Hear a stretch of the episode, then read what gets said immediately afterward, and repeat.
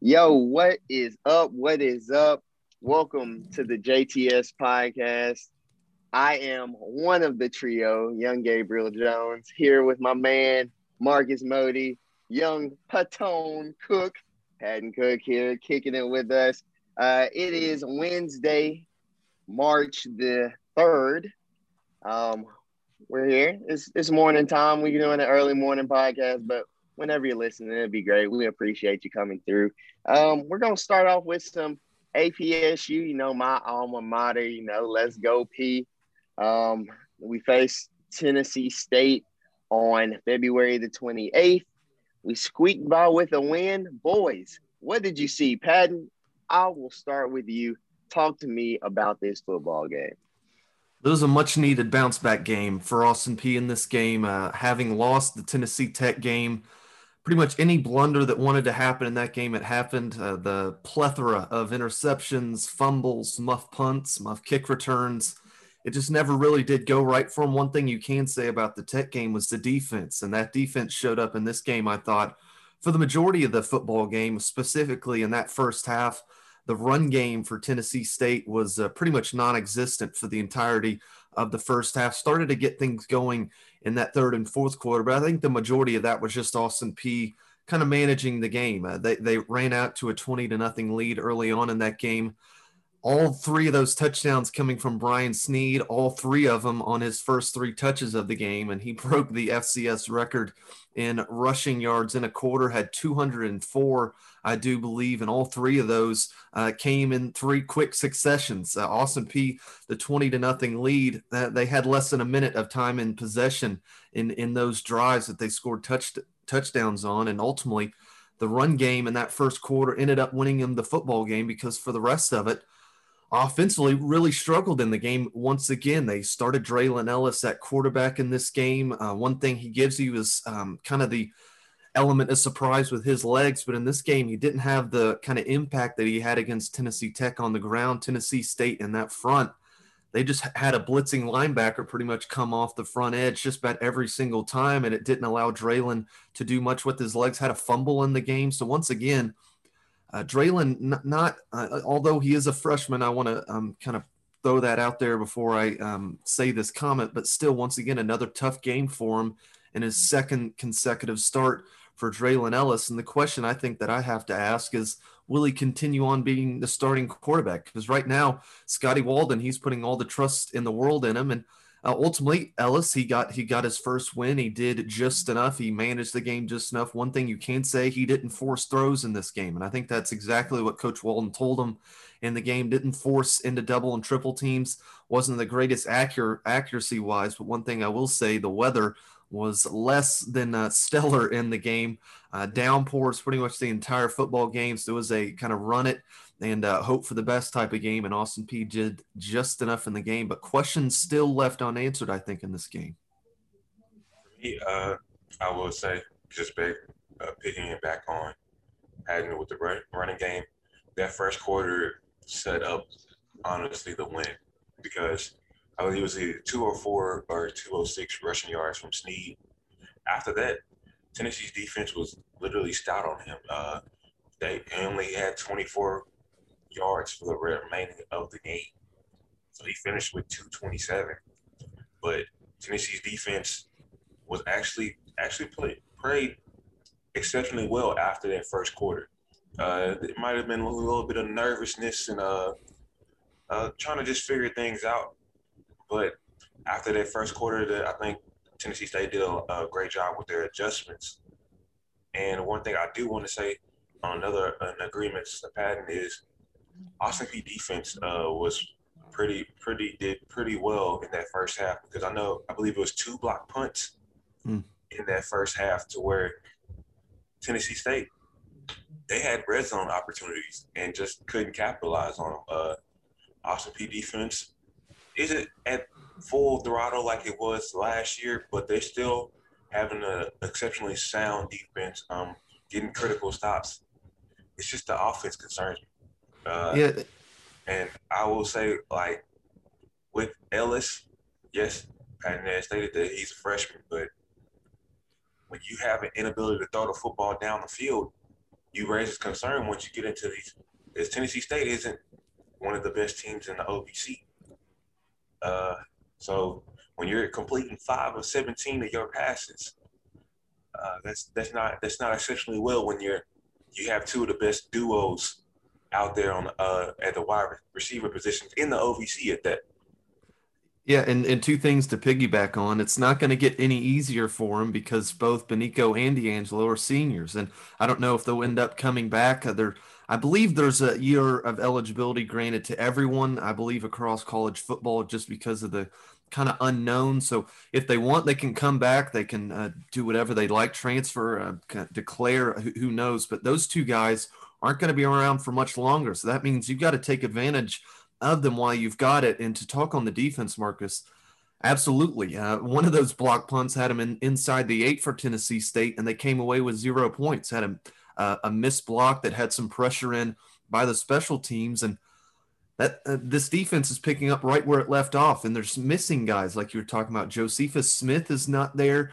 John Wesley Whiteside, he finally got a few plays in this game against Tennessee State, didn't play any of the fall and didn't play much against Tennessee Tech. So this is a defense that, although it's got some of its star guys like Cordell and Jack McDonald, the middle linebacker, but there's still guys still left out of there. And the hope is for some of these guys, they'll get them back for the fall. Because I think one thing, Marcus, we can talk about is this isn't really, in my opinion, if they really wanted to go for the OVC title this year, they would go with a kind of more of a veteran quarterback. I think the whole thing with this shortened season, kind of quick season, is they want to see what they have in some of these freshmen. And that is exactly what I think this season is for them. One thing that Coach Scotty Walden has talked about, he's not going to rush the culture for the short term. He's here for the long term. He's here for the process. And I think we've seen a little bit of that just with some of the young guys getting some starts, both at the quarterback position, but as well on the defensive line. There's quite a few freshmen on that defensive line making an early impact. I don't know if you agree with that, Marcus, or not. Well, you just got to realize that if you look back on it, this has been 3 different head coaches in the past 3 years. So it's a lot of new concepts, a lot of new offensive concepts, a lot of new defensive concepts. And honestly, actually, it has been 3 new offensive coaches as well. So it might be a reason why Jeremiah Oswald left, because he had to see 3 different coaches with 3 different play styles. So each and every one of these coaches didn't have the exact same play style for that quarterback position. I know with Healy, did a lot of dual threat. Mark Hudspeth went with 1 quarterback, but it was also a stout running game. Like, one thing that's for sure with these 3 coaches is they want a run game present, and they're feeding off of the run. It's just when you get to the passing game, sometimes it can be very questionable who you have under center. And right now, if you want to put your confidence in your young guys, I don't think it's really a major problem, just because right now this year is the most uncertain and unknown, because right now for a new head coach, this would be spring training. This wouldn't be, you're going out to play football games against other opponents to be wins and losses on your record. Typically, this is a time where you're just getting in the nitty-gritty, working out, playing against your guys, getting your guys comfortable against familiar faces, not against unknown competition where you have to watch film. And there's not a lot of film against these guys. So this is really uncertain, but I understand the route that Scotty Walden is going. And one of the differences in this offense for Scotty Walden, the philosophy is he wants a snap-off every 12 seconds, and he's looking to go quick, and that's kind of lead to some kind of hindrance on the offensive side as well, because the big guys up front, that's tiring for those big fellas. You got to get to the line quickly, and we've seen a little bit of that, and I think that's another thing. He's wanting to kind of develop these offensive linemen to, hey, you're not going to get a minute in between each play to kind of catch your breath. We're going to go quick, and the thought is for there is we're going to make the defensive side of the ball tired in that fourth quarter. And we never really have seen that just as of yet in this game or against Tennessee Tech, but the hope is that that'll pick up here later in the season or next fall. Marcus, one question I will ask you. We saw a little bit of Bryce Robinson in that Tennessee Tech game. I thought for sure we'd see at least a drive or a series for him. Never did come, and with Draylon Ellis remaining in the game for the entire time, do you put that up to more than just what the weather was, not wanting to put a new quarterback out there in the elements, if you will, or is there another reason you see that Bryce Robinson, the local Clarksville Academy product, didn't get a series against Tennessee State? It's a lot of, like I said, it's a lot of uncertainty, and that group, the head coaching group, they're not speaking a lot on it. No. They're keeping it extremely internal. So I'm not fully sure if I will say this. I'm not sure that Ellis is really the answer moving forward. Now, it might give him some time, and then if he uses this as a learning experience, and then in the fall he comes out of nowhere slanging it, then it might be a great risk reward for Scotty Walden.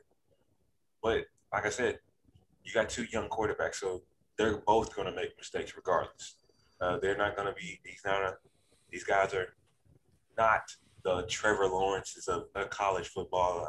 These guys are they're going to be prone to making mistakes, and that's one thing I do want to point out with the offensive line too is that when you're wanting to go another 12 seconds, there's going to be times where it might be a mistake here or there. You're going to get a 5-yard penalty, offsides, or illegal formation because you want to go so fast.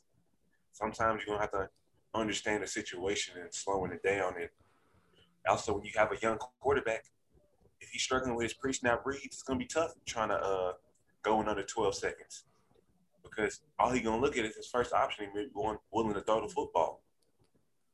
So it's the small details where with a young quarterback who is a freshman who's just trying to figure things out, you might not want to put so much pressure on them. That's why they're trying to fall back on their run game and go run heavy first. And one final thing, and I'm good to, Marcus, let you take it away into the next segment, but the hope is that the quick offense is going to have more good than bad, and I don't know if we've necessarily seen that like I talked about just moments ago. And then secondly, in the fall, the hope is that there's going to be more of an open quarterback. Kind of the look we've seen early on is the freshman quarterback's going to get the look here for the long term. But some of these transfers, some of these seniors, Cam Williams, guys like that, there's going to be more of an open quarterback competition, and we'll see kind of how that develops and how much stock this season is put into the fall camp in terms of picking a quarterback. All right. So we're going to move on to the NFL and talk about somebody that did a move here on today. I guess looked like Gabe a little sleepy right here, trying to wake himself fully up. Well, I'm not. It might have been. Hey, is it? I think it's because of Bezos. Oh wait, not Bezos. It's not, who is it now? Yeah, it's not even Bezos anymore. That's not my boss anymore, buddy. Oh. No, I don't know the guy's name. Yeah, I'm still up from yesterday. All good. We rolling strong. I'm sorry, guys. No. Hey, man. I needed a cup of coffee or something, man. Working man Gabe. We respect that around. Took some B12. He was. That is the definition of a strong warrior, ladies and gentlemen. Who all gonna listen to this? Gabriel Jones. We rolling. Going 15+ hours, no sleep. Man, we rolling. Man. But like yeah, we moving on in the niffle. Yes. To the niffle. All right. So yes. Houston has lost some electricity, not just from the ice storms, from their defense. They ain't got hit. They moved all this electricity to the Arizona Cardinals. J.J. Watt, after being cut by the Houston Texans, he gets picked up for a cool $28 million in the Arizona Cardinals. He'll be in the Arizona Cardinals uniform this year. Guys. Will it make a difference to this Arizona defense? Because they did have some troubles, though they do have some big names on their defense. Patrick Peterson, Buda Baker, who is now the highest paid safety of all time. Will it actually make a difference in this defense? Do the Cardinals have a chance to take over this loaded NFC West? I think it will for me. I think J.J. Watt, he will add some impact. And one thing I think he will add is kind of the leadership on the defensive side. Of course, you got some veterans on that group, but not many of them have had the success like a J.J. Watt has on that front. Chandler Jones is a guy I'm looking at who's going to benefit the most from this because he's been seeing double teams his pretty much entire career over there in Arizona since moving from New England. So for him, I think this is going to be a good move. But if a surprise, because Arizona was never really a team mentioned in kind of the decisions, if you will, of J.J. Watt. The Colts were always talked about, the Packers, the Steelers, even the Cleveland Browns were talked about. There was a rumor going around that a Tristan Thompson house in Cleveland was bought by somebody, and people were connecting the dots. Maybe it's J.J. Watt. Well, that definitely didn't come out to fruition unless he's got a summer home down in Cleveland that we're not aware of. But for J.J., from what it looks like, he took the most money in this opportunity. Arizona is the one who's offered the most. There was talks whether Indianapolis had offered the most. I saw another report that is completely false. So he went with the money here, but then again, it's not a terrible team either. So he's kind of got the best of both worlds for him here. He's not getting the vet minimum if he were to go to like the Steelers or someone like that. He's getting paid. He's getting to go down there to Arizona.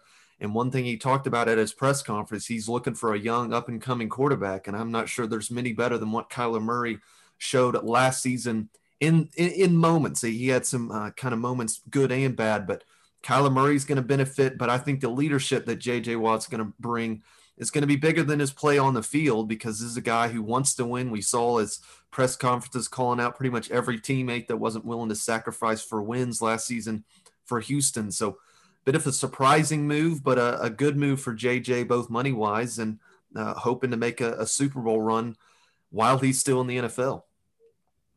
I knew once there was reports coming out that the base was $16 million. Yeah, it was like he's gonna get a pretty penny, and then it's about 21 of his 28 million. It can go up like with incentives up to 30 million. 21 of his 28 million is going to be guaranteed. I don't know a lot of teams who are potential contenders like the Browns, the Colts, Steelers.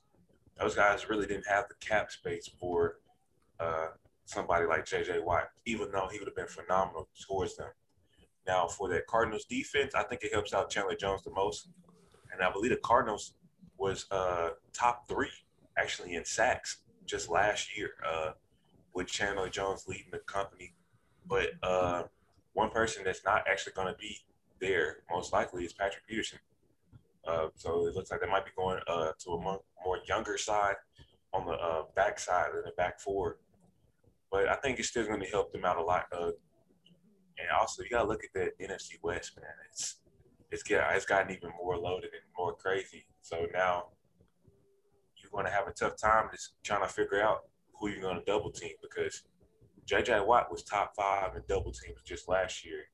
And you saw how the Cardinals was. They was top three in sacks last year without J.J. Watt. So I don't know who you're going to want to double. Are you going to want to double Chandler Jones, or you're going to want to stick with J.J. Watt? Because either way, they're coming on both sides.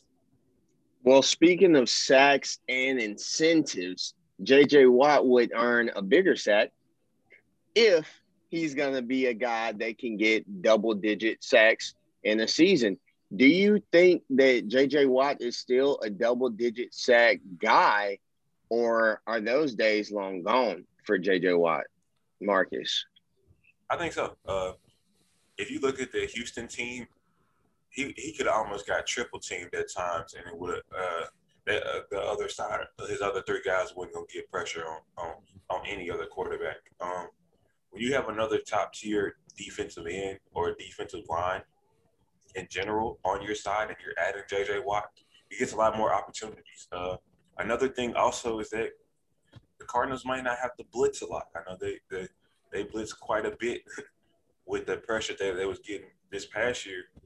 Like I said, well, an example is with the Rams, with Floyd and Aaron Donald. When you have two guys that can get off and get pressure just through that front four, it helps out your defensive coordinator out a lot. I think J.J. Watt has the potential to get 10 this year. Now, if you're talking about 13 to 15, that's that monster back in 2014. If he still can get to that level, watch out for the NFL. That's all I'm gonna say. I think it really all depends on his health. I think if you play 16 games, he's going to hit that 10-plus mark pretty easily. But the big worry for him here the past couple of years has been that health. He's picked up kind of these little injuries. He hasn't had that major injury in a few years that he was getting as of recently. Had an ACL, had, I believe, a bicep problem as well. But for him, it's been the health the past couple of years, and then the help on the defensive side as well, like Marcus was mentioning. That front other than J.J. Watt was a joke for the Texans, that no one else was going to offer any sort of kind of pressure on the other side, so he was seeing some extra guys. One other guy I think this could help is Isaiah Simmons. This is a young guy who doesn't really know what position he's going to play right now, but just for a guy like J.J. Watt to come in, who there was questions on what position he was going to play. Is he going to be a down lineman? Is he going to kind of keep his hand off the turf, if you will, or is he going to be a kind of a three-down lineman as well? So I think that's the guy in J.J. Watt he can mentor. Like I said, the mentor that J.J. can bring for this young Arizona Cardinals team, it is so young. It's got so many young pieces on this team on the offensive and defensive side, and he's got a buddy in DeAndre Hopkins who already tested out the Arizona waters for a year or so, so he's got a guy that he knows already from Houston, as well as Vance Joseph, who is the defensive coordinator for the Arizona Cardinals. He was his he was J.J. Watt's position coach back in Houston in his early part of the Texan years. So there's some familiarity for Houston over into Arizona for J.J. Watt. So this is a good little market for him. He's getting paid, and the hope is that he can just stay healthy, because one thing that we can say about the AFC West, the plethora of pass rushers and guys who are going to hit the quarterback is there. You got the Bosa brother over there in the 49ers. You got Aaron Donald, like you're talking about, and now you got J.J. Watt. And that is something that Russell Wilson is for sure going to have a few tears on his pillow at night thinking about, with that Seattle offensive line, that every team in his division has got a guy who's going to hit him up pretty good if his offensive line doesn't block to their ability. Well, maybe that is why he's trying to fly away from this Seahawks team. The man's like, oh, no, this is nonsense. We got to get out of here. But speaking of movement, speaking of guys, yeah, Russell Wilson, he could be out of Seattle. Deshaun Watson trying to leave the Texans as J.J. Watt did. He saw J.J. Watt. He's like, I need to leave too. With the Cardinals, where would you guys place them coming into next year? If Russell Wilson decides to stay in Seattle, you got the San Francisco team getting back healthy. They dealt with just so much awful injury history. San Francisco 49ers coming back. And then Seattle, of course, they have Russell Wilson. He's always will be a threat. And then the Rams getting a legitimate quarterback in Matthew Stafford and already having that monster of a defense. Guys, where do you see the Cardinals landing in the NFC West next year? Marcus, I will start with you. Man, when we're just thinking about this division, I wouldn't be surprised if they went like 7-9, 8-8, because they can split. All four teams can split each other's in the division matchups, because it's extremely close. Yeah, I think one thing it depends on with the 49ers is with Jimmy G, how he's gonna play this upcoming year. Seattle's defense, who has been questionable the past 2 years now. I think the Rams might be the best team out right now. But one thing with the Cardinals that scares me is the amount of hits that Kyler Murray had got last year. That's the reason why he had a big downfall in the second part of his year, second part of the season. He got a lot of hits and he ended up getting hurt at the very end. I think they can be either the second or third best team. I like the Rams at number one right now, just because for the most part there's familiarity. They're bringing all their guys back. They got Jalen Ramsey on the defensive side with Aaron Donald. I think Matthew Stafford is going to have a monster year with the Rams. I think that's going to be a perfect fit for him. Second and third and fourth, I think, are going to be a game apiece between all of them. But one thing I will say, if Seattle doesn't kind of bump that defense and offensive lineup, I think they're going to be right at the fourth place spot. I think Arizona is upgraded. Like Gabe talked about the 49ers, there's going to be an upgrade there just because the abundance of injuries that were there last season are going to be healthy and ready to go this season. George Kittle should be 100% ready to go. Jimmy Garoppolo, of course, should be back in this season. Take that for what it's worth. But I think right now Seattle – they've got to look at upgrading because all the other teams have upgraded in positions of need. For the Rams, the quarterback, the defense for Arizona, and then right now for the 49ers, their entire team is not injured anymore. So I think Seattle's going to need to draft well, get some free agents, because in a blink of an eye, the division is going to pass them by. And last time in a couple of years, they were without a doubt the clear runaway favorite to win the division. Now they're looking at fourth place if they don't upgrade quickly. I got a question for y'all before we hit to the break. Carson Wentz, what y'all think he's going to do now against the AFC foe Titans and the Colts? Wait, how y'all feeling about Patton? How are you feeling about this move?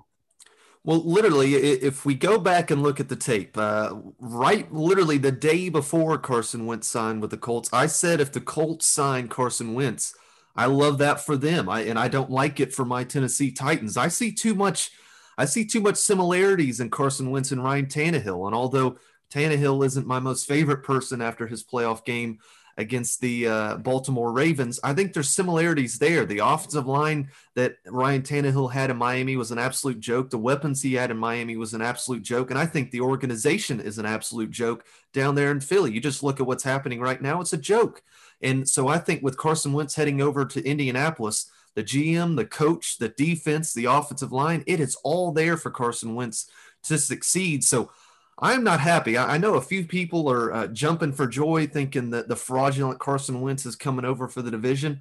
You're telling me Carson Wentz can't be what Phillip Rivers did last season, and that was us having to scrape through with a tiebreaker beating the Indianapolis Colts, who had a plethora of injuries themselves. I don't like it for my Titans. I think the Colts are going to be right back up there, and I think it's going to be another tiebreaker for whoever wins the division with that defense getting better and better. And, oh, by the way, the salary cap that the Colts have, they can go out in free agency and pay whoever they want, really. I smell a Carson Wentz resurgence, and not even if Carson Wentz is good or not, because you got the Jaguars in your division, 2 W's. They did lose the first game against the Jaguars last year, barely beat them this year, whatever. Take that with a grain of salt. 2 W's against the Jags. The Texans, obviously, everybody is flying away from there. They are in rebuild mode, 2 W's. Now you have to worry about the Titans. Now the Titans, they are a good team. They do have the best running back in football, in my opinion, a stable offense, but we saw their defense basically crumble last year. If they don't do something in the draft or in free agency, which I'm not sure if they can do much as far as salary cap goes, then they might be easy pickings as well. So Carson Wentz, he'll have some cupcake games. I think that if he's healthy, he'll be able to do some stuff. We did get to see him do some good things with what he had with the Eagles, but he didn't have much. He was missing all his offensive linemen. He was missing all of his weapons. So I wouldn't put it all on Carson Wentz. So I think that he is in the right spot for him to succeed. Now, if he does not succeed this year in this situation with this team, get him out of the league. Let him be a backup or something. He's going to be done. Yeah, Marcus, one thing. I think when you're looking at the Colts right now, when I talked about their cap space, the amount of free agent wide receivers going to be available for the Colts to pick from. I think Corey Davis, a guy in the Titans, I don't think are going to be able to re-sign. I wouldn't be surprised if he goes over to the Colts and just wreaks havoc on us 2 games a year for the next 7 years. So there is options for them quickly on the Titans defense. There is no cap space right now. The only person I've heard talking about, we're talking about bringing Jadeveon Clowney back. Have we not learned our lesson from last season? Titans. We told you. John Robinson, have we not learned our lesson about bringing back the highlight-filled college tape of Jadeveon Clowney? And I just can't believe what I'm seeing. That's all I'm going to say, because if I speak more on it, I'm going to put my head through my wall, and then my mom's going to have my head. So let's move on. But I'm not too happy about Carson Wentz going to the Colts and my Titans defense. I don't see it get getting much better, considering we went back inside our same defensive coordinator that had his absolute disaster class last season.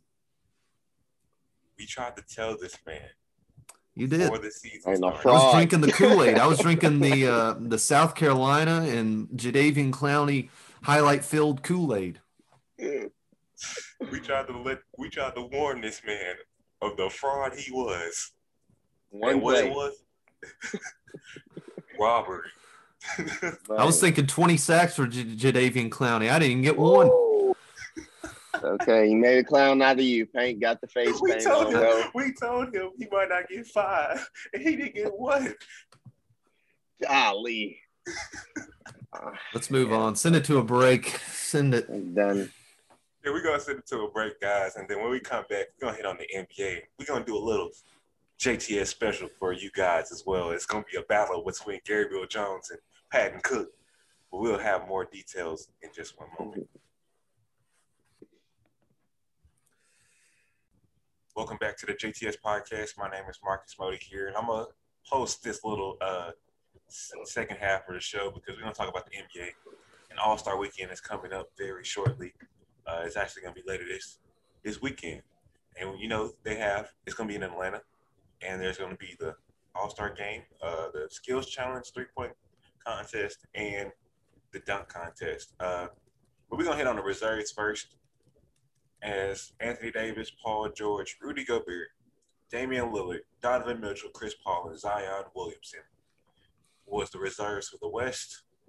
And then Jaylen Brown, James Harden, Zach LaVine, Julius Randle, Ben Simmons, Jason Tatum, and Nikola Vucevic was the reserves for the East. Now, guys, was there any snubs? Well, I just want to let the people know as well that Anthony Davis, he did get an All-Star, but Devin Booker replaced Anthony Davis, and then Kevin Durant will not be playing in the All-Star game, so his replacement is going to be Domantas Sabonis. So now, guys, after that, do y'all think there was any other snubs, or did the voters and the media coaches get this correct? I think that they got it right. I think that Devin Booker should have got in before Chris Paul, and Chris Paul should have been a replacement. Brandon Ingram was the only guy that could have had an argument for the West, but his team was lower than the Phoenix Suns. So the West, they got it right on there. And then for the East, Trae Young was a guy that could have got a nod. But Jimmy Butler, if he wouldn't have been hurt, could have gotten a nod. But I think that they got both teams correctly. My thing that I do raise some eyebrows at is Jason Tatum being inserted into the starting lineup for Kevin Durant. Unfortunately, I don't think that there are any other forwards that are kind of better than Tatum right now. I mean, Julius Randle or Sabonis could have been inserted into the starting lineup, but I think Tatum is a little bit better than them, so I get it. So I think that overall, They did a good job by All-Star this year. Yeah, ultimately, Sabonis got in. That was one guy I was going to talk about. I think when I saw kind of pairing up the stats of Ben Simmons and Domantas Sabonis, Sabonis has better stats in pretty much every category, and that was one thing I was looking at. Now, Ben Simmons, he's got kind of the name. He's on the 76ers. They're having a good year alongside Joel Embiid. So I got that. Sabonis ended up getting in anyway, so no real harm there.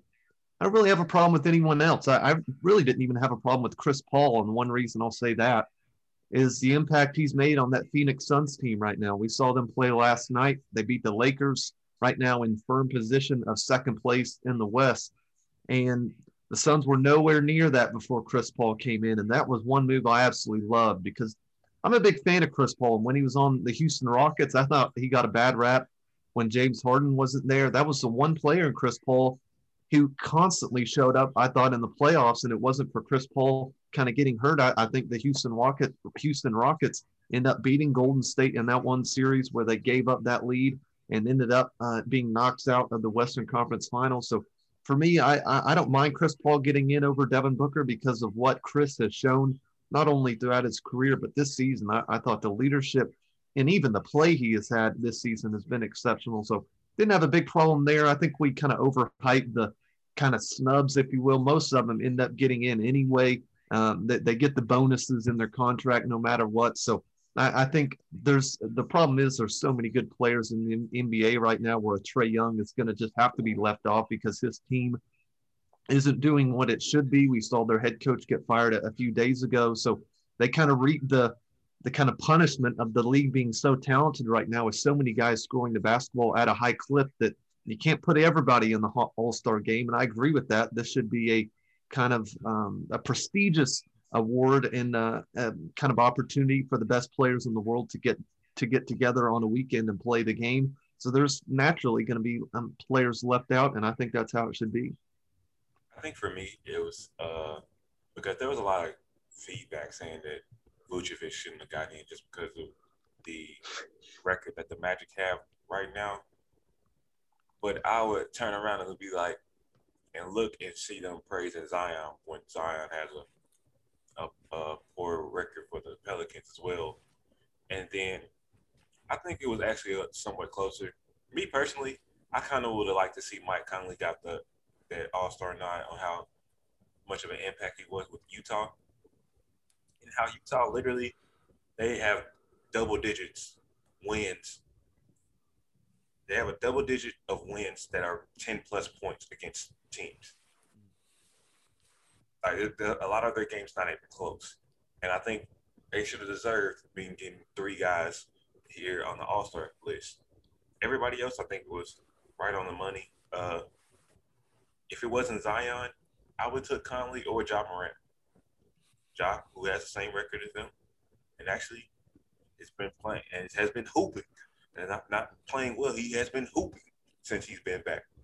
But the injury might have hurt him a little bit as he was out for about a month. So I understand why they went with Zion, even though he is shooting like 60% off of dunks and layups. But it is what it is. I mean, it's Zion, bully ball Williamson.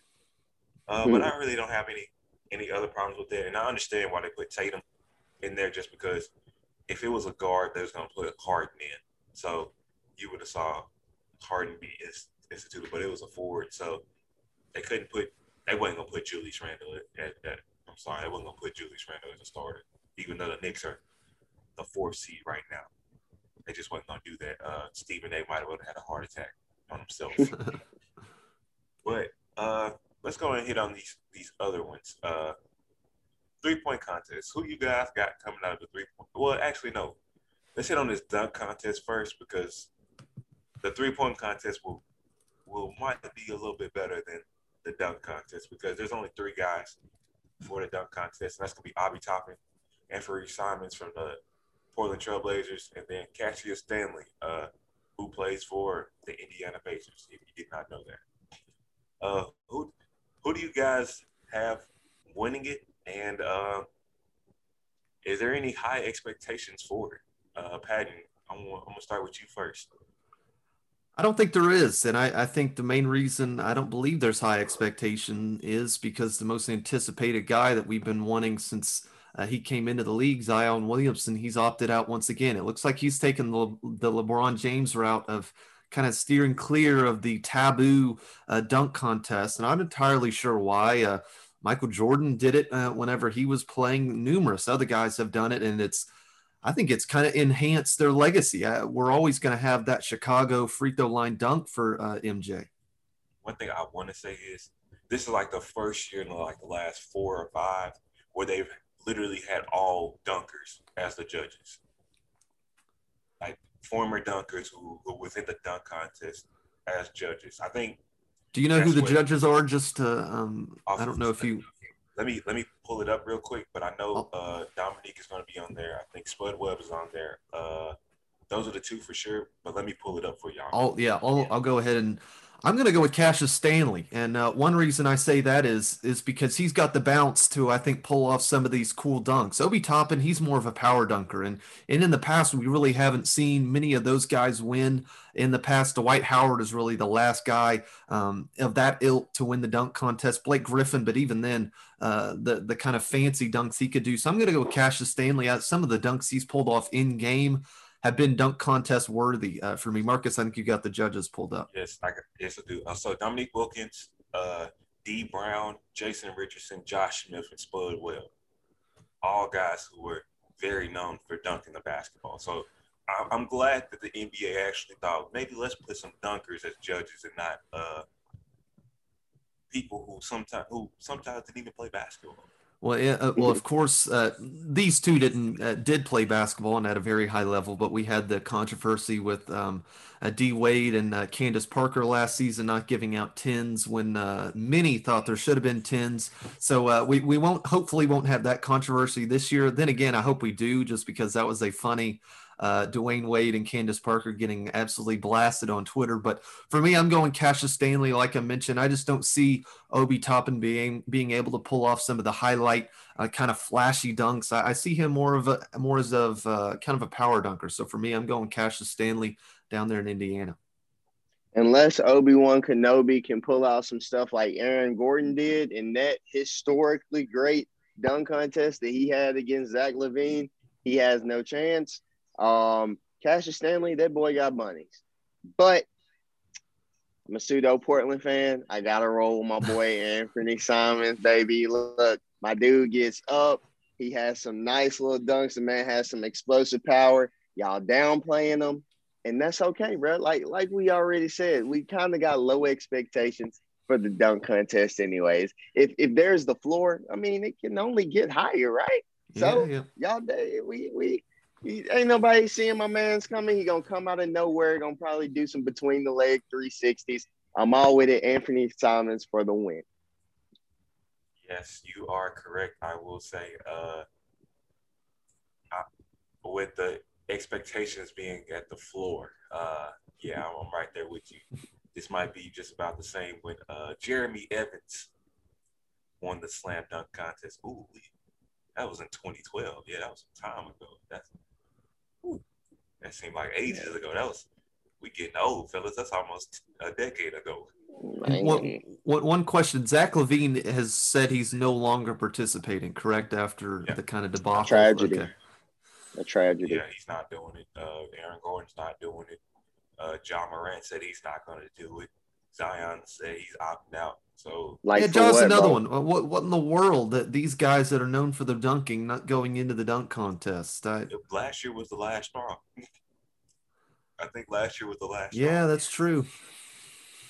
That's why. Yeah, it's what it is. I mean, I can't blame the guys for seeing these crazy dunks and not getting 50s off of it, but. Hey. I'm not gonna lie. My biggest pet peeve, my biggest mark on this guy's career is not the fact that he had a meltdown against the Dallas Mavericks. Their team was hooping, but LeBron James, he said that he was gonna do the dunk contest. He said it on live television that he was gonna do it. Never has done it. He has robbed us of one of the greatest dunkers. I'll say this. I think this year, I think it's going to be just a bad dunk contest. For one, the dunker levels aren't going to be very good. Second, the crowd is what makes the dunk contest. And I don't know how many people we're going to have in this little – I mean, it's going to be like a shoot-around session, just try and dunk. So I think that's going to be bad. I'm hoping that once we get kind of the vaccine, whenever it's kind of given out, maybe next season we can get a packed house dunk contest, and maybe we can see a one last hurrah for LeBron James. I'm sorry, fellas. Don't get your hopes up. LeBron James is, going to be 38 or 39. Still getting his hand at the rim, bro. Yes. But do not anticipate him getting in the dunk contest. A young LeBron, yes. An old LeBron, no. Come on, LeBron. You need it for your legacy, man. He could do a layup contest. How about that? Hey, I think Kyrie would actually win that. Yeah. Nasty. Well, let's get on the three-point contest because the contestants are Devin Booker, a former three-point champion, Stephen Curry, another three-point champion, Jaylen Brown, Zach LaVine, Donovan Mitchell, and Jason Tatum. That consists of the three-point contest. I'm going to go with either Mr. Devin Booker or Stephen Curry. Those are my two favorites. I think a sleeper, though, would be Zach LaVine for this three-point contest. But because everybody's going to want to pick Steph Curry, but you know, Steph be having those moments where he just don't be caring and he'll just throw up bricks, or it'll be other times where he'll hit 27 out of 30 shots. So I don't know. I think I'm gonna go with D-Book. And then my underdog will be Zach LaVine. I'm going with Devin Booker because I think that dude's a bucket. He has felt disrespected. This man just got ejected last night. I think he's gonna come in with some fiery heat in his mind and in his hands. He's going after this championship for the three-point contest. I will say this. People are questioning guys like Jaylen Brown, Tatum, Donovan Mitchell. Like, we have these under-the-radar guys that always come in and do the three-point contest. And guess what? They never win. It's always a guy that is usually a three-point specialist. So I don't think any of those guys have a chance. If you don't believe me, put some money down. If they win, you should be able to increase your money. They should have great odds. But, yeah, they never win. So I'm going with D-Book to take the three-point contest this year. I wish Joe Harris was involved in this when beating Steph Curry a couple of years ago. That was a fun moment that Joe Harris just absolutely flame-torched Steph Curry in the three-point contest. I'm going to go with Curry in this one. If I jinx him, great. If he wins, I look smart. So I'm going to go with Steph Curry in this one. Like I said, I think the shooting motion is as big as anything in this one. You can be the greatest three-point shooter, but if you're putting a lot of effort into it, the legs are going to be dead by the third rack. So Steph's has got such an effortless three-point shot. Like Marcus said, it's either 28 out of 30 or 7 out of 30. There's really no in-between for Steph on these sort of competitions. So if I jinx them, great. If I win, I look like a genius. So let's go Steph Curry. That's the thing, too. We like Steph. It'd be like we just seen clips of him hitting like 97 in a row, and then he'll go to the three-point contest, and he might just hit 15 of them. Right. Come on. Literally earlier this season, I'm pretty sure he went for like 50 straight. Now that I think of it, it will be an empty gym. I might have to change my pick to Young Curry because that man do have fire flames coming out of Tennessee. And one thing I can't wait for is Reggie Miller. He's like, Here he goes on a run and clank, clank, clank. I mean, there's not many better things in sports than Reggie Miller trying to predict a run, and just we get about four bricks off the backboard. So I'm looking forward to the All-Star game. The commentary is as good as anything, I think, with the TNT guys. Here comes your Kodak moment. Right. Yeah. Look, I will say this. I don't know what the odds are, but a light-skinned person will win this three-point contest. I guarantee it. It's more light skins than dark skins. I'm just saying. I tell you what. This is why you listen to the JTS podcast right here. I mean, you don't get this on ESPN. I guarantee you that. For good or for worse, I don't know. It's going to happen. All right, so here comes this little JTS special that we got just for you guys. All right, so it's going to be Team Gabe Jones versus Team Patton Cook for the All-Star voting. I don't know. I guess Gabe's is going to get the nod here because unfortunately, we're going to give Gabe the nod first because unfortunately he lost in the last little wager that we had. I got to bring that up. No, because I was going to say we was going to have to flip a coin and whatnot, but we don't want to waste the listeners' time. That's true. That's fine. I'll happily take the first pick. It's all good. You want to explain it? I was going to explain it. I'm host, you know what I'm saying? I got to inform the listeners. So we're going to do a little all-star draft ourselves, as I know the NBA all-star draft is going to be on tomorrow, actually, the 4th, at, I believe, 7 p.m. And, but these going to be our, Patton and Gabe will be our two captains, and then how we're going to determine it is after these guys name who they're going to be their picks for their team, we're going to tally up all the points and then see who comes out on top. I think it's going to be a pretty close one. But we're going to start off with the first pick for Team Jones. And who will be your first pick? With the first pick in this draft, I am taking Joel Embiid. That will be my first pick. He's going to get a lot of dunks. So, Joel, let's get it. All right, for me, tempted to go with LeBron. Just the one worry I have with LeBron is there's just no kind of telling whether or not he's going to go for the points in this one. So I'm going to go a guy who wasn't really listed as a starter, and I'm going to go with James Harden. I think kind of the guards, he's going to jack up a ton of threes in this game. I'm going to go with James Harden. Okay, that's your number two. All right, my number two pick will be senior Damian Lillard. I think that if he gets hot early on, he's going to keep them things flying. Got to go video game Dame. All right. I'm going to go with Luka. Luka, okay. I will take Bradley Beal, my next pick. I'm going to go with LeBron now. All right. Giannis. My next pick, come to the team. Now we're going to a little bit of defense. First time, these first few picks, it was all offense, no D. You better believe it. Pat's gonna say.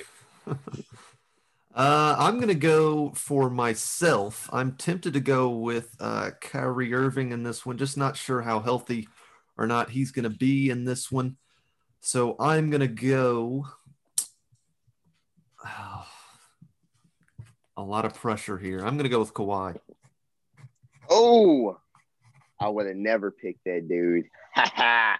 Thank you, because that gives me Zion Williamson. He might be the darling of this all-star game. Give that man a lot of lobs. We need it.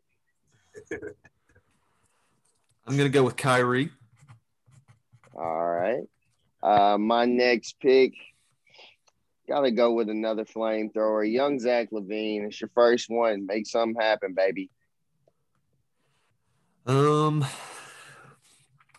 Looking over, no Anthony Davis. I would pick him. I bashed him earlier, but I'm going to go with Ben Simmons. More dunks. Ben Simmons. All right. I just want to let the people know right now. How it's looking, they're looking at like nothing but lobs and 3-pointers. This is how this draft is going right now. Because they didn't even name off all the starters yet. That's where we at. My boy Curry's still on the board. I was gonna go with him. Stephen Curry, come on down. I'm gonna go with Jokic. You didn't take him yet, have you? I'm taking I didn't take Jokic. All right. My next pick, I'm gonna roll with D-Book. D-Book, come on, buddy. Let's see here. I'm gonna go with Paul George. PG. Okay. Donovan, you should have been a starter, buddy. I was voting for you. Donovan Mitchell. Has Tatum been selected yet? Have you picked him yet? He has not. I'm going to go with Tatum. All right. I'm going to roll with CP3. He's going to lose the skills challenge, so he might try to go for this MVP. CP3, bring it. I'm not. Only a couple just left now. Yep. So is Zach LaVine still available? Have you picked him? Nope. That's my guy. I'm going with Zach LaVine. No, he I believe Gabe already has Zach LaVine. Yeah, I got him. So the only ones that are left, Rudy Gobert, Vucevic, Jaylen Brown. All right. Jaylen Brown. All right. I'm going with my boy Domantas Sabonis. And I'm going to go with the Orlando lad, Vucevic, however you say his last name. Right. You know what? I feel like my team is superior already. I'm going to throw you a bone. I'll pick up Gobert. They might get negative points out there. It's not for Julius Randle. Julius Randle it is. I'm pretty okay with this. Right, yeah, no Knicks on my team. Go ahead, Pat, and spit off your team, and then right. Gabe, you can spit off your team, and then let's see. We'll let the listeners decide. I ain't gonna choose sides. I'm gonna just watch and see. So I've got Mr. LeBron James, Luka Doncic, James Harden, Kawhi Leonard, Kyrie Irving, Jaylen Brown, Jason Tatum, Paul George, Nikola Jokic, Ben Simmons, Vucevic, and then finally Mr. Bully Ball himself, who did it first before Zion Williamson, Julius Randle. Hey, yeah, solid team. That, remember, Randle stays on the ground. My boy Zion gets above the rim. All right, my team, Mr. Embiid, Video Game Dame, Bradley Beal, Levine, Giannis, Zion, Curry, D-Book, Donovan Mitchell, Chris Paul, Sabonis, and Rudy Gobert. Looks like they got a lot of firepower. He got a lot of shooters on his side. Flame throwers. Hey, it's gonna be a tough one. I don't know. This gonna be very interesting. I hope everybody enjoyed this podcast right here. Tune in this weekend to the All-Star game. You know we're gonna hit a recap next week about it. Baseball starting up. You got hockey still going on. I know college sports is racking up even more right now with the college sports. Patton, I just want to commend you, sir, on this past week and these next 2 weeks of grinding hard, sir. We have we've been grinding on the high school basketball as well as the Austin Peay football game. Did that game on Sunday. It was an absolute blast until I had to walk outside and get absolutely drenched by that rain. Other than that, it's been great. One thing I will say, tonight I have a region championship game for the Lady Stewart County Rebels. Be sure to tune in. I try and make the broadcast fun. It has been an absolute blast this season. It always comes down to the last shot. Tonight at 7 o'clock will be the tip-off. So if you got nothing else to do, tune into some basketball. I try to make it fun, and the broadcast should be great tonight. Are you by yourself or you got a partner? By myself, I can talk as much as I want, so I don't have to let anyone else talk. So it's been a good and bad. It was rough at the start not having to someone bounce off ideas, but here as of late, I can say whatever I want and not have to worry about someone ridiculing me on the or right next to me. Hey, well, we would like to just say thank you for listening and tuning in to another episode of the JTS Podcast. Hey, hopefully y'all have a blessed morning, evening, night, whenever you tune in. But thank you guys.